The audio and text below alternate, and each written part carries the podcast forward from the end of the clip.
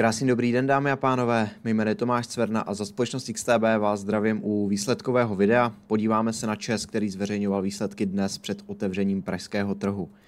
Na úvod tady máme ale důležité upozornění, disclaimer, který říká, že investování je rizikové a vše, co uslyšíte v dnešním videu, tak není investičním doporučením. Pojďme se tedy podívat na hlavní ukazatel, který uh, společnost se svou výkonností zveřejňuje, a to sice EBITDA, která v prvním čtvrtletí uh, letošního roku dosáhla uh, 32,5 miliardy, zatímco konsenzus analytiků oslovených Bloombergem činil 35 miliard. Tady se bavíme o tom mediánu všech těch odhadů, čili mírné nesplnění. Eh, co se týká eh, čistého zisku, tak rovněž medián eh, průzkumu Bloombergu činil 11,4 miliardy, zatímco reálně firma vykázala 10,8 miliardy, tedy opět mírné nesplnění.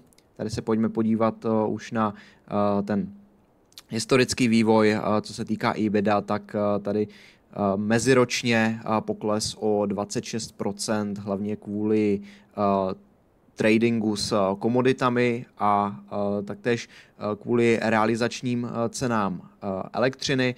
Nicméně společnost na poměrně vysokých cenách elektřiny profitovala, ale zaúřadovala windfall tax, tedy ten efekt toho té výroby z eh, jádra byl eh, plus minus jedna eh, miliarda, spíš teda jedna miliarda do plusu. Co se týká čistého zisku, tak ten pak meziročně poklesl o 60% Nyní se již pojďme podívat na ty jednotlivé segmenty, které společnost vykazuje.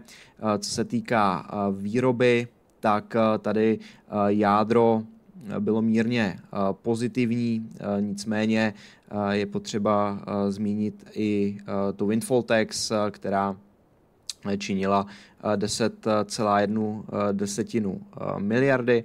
Co se týká emisních zdrojů, tak tady byl pozitivní cenový vliv 3,5 miliardy. U tradingu pak společnost meziročně zaznamenala pokles o 1,5 Eh, miliardy u toho komoditního tradingu, u, toho, eh, u té divize eh, trading, tak tady jsme zaznamenali pokles necelých 90% a to hlavně kvůli klidnějším trhům, u kterých nešlo profitovat na, na volatilitě, tak jako například na podzim loňského roku. Další výraznou složkou poklesu v tradingu eh, byly eh, poklesy spojené s eh, přeceněním derivátových obchodů, které zajišťují výrobní a prodejní pozice. To tedy vyústilo v celkový pokles segmentu výroby, minimálně co se týká EBITDA o 30 Nyní již pohled na portfolio výroby. Tady pozitivní dopad měly v prvním kvartále eh, jaderné zdroje eh, plus 5%, a to eh, zejména kvůli kratším odstávkám v jaderné elektrárně Dukovany. Velmi velkou měrou přispěl na nárůst obnovitelných zdrojů i využívání vody jakožto zdroje, zatímco největší pokles v oblasti OZE činil biomasa, pokles výroby o 31% kvůli tržním podmínkám, kdy eh, se nevyplatilo eh, z biomasy eh, vyrábět. Co se týká výhledu na letošní rok, tak tam se počítá s poklesem výroby v jaderných elektrárnách o 4% a to hlavně kvůli větším odstávkám obou jaderných elektráren.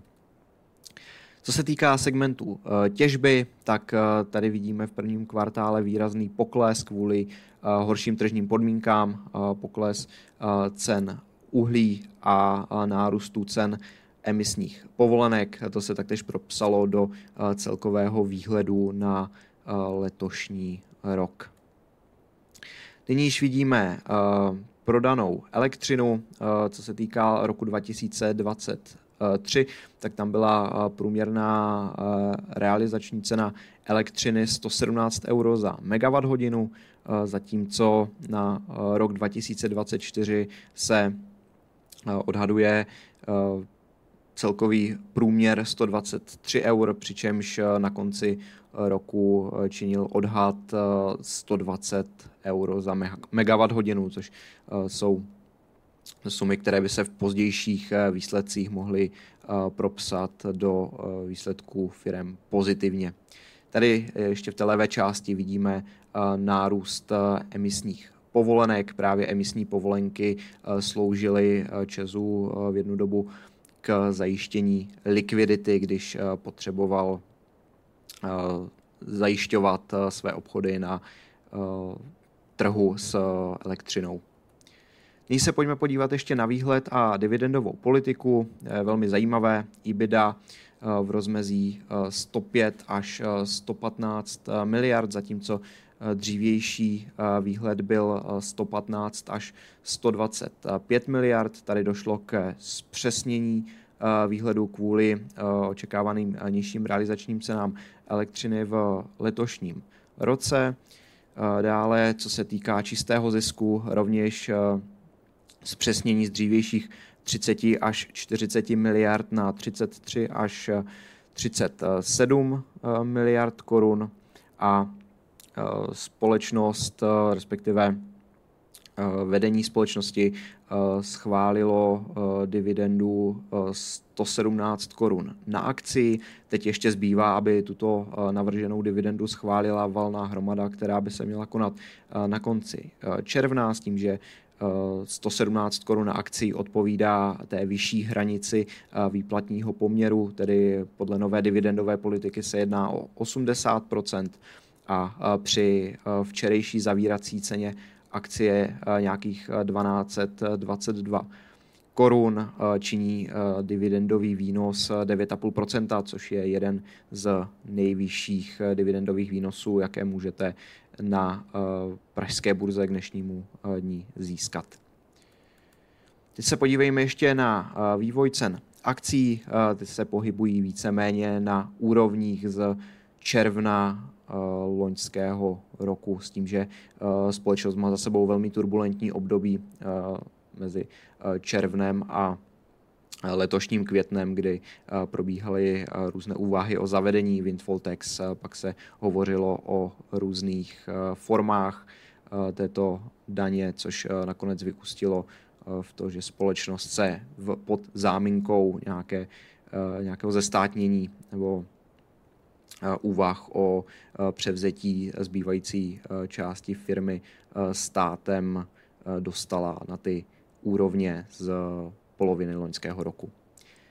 To je tedy z mé strany vše. Já vám děkuji za pozornost. Pokud se vám naše video líbilo, dejte nám prosím like, případně klikněte na odběr a u nějakého dalšího komentáře se s vámi budu těšit opět na viděnou.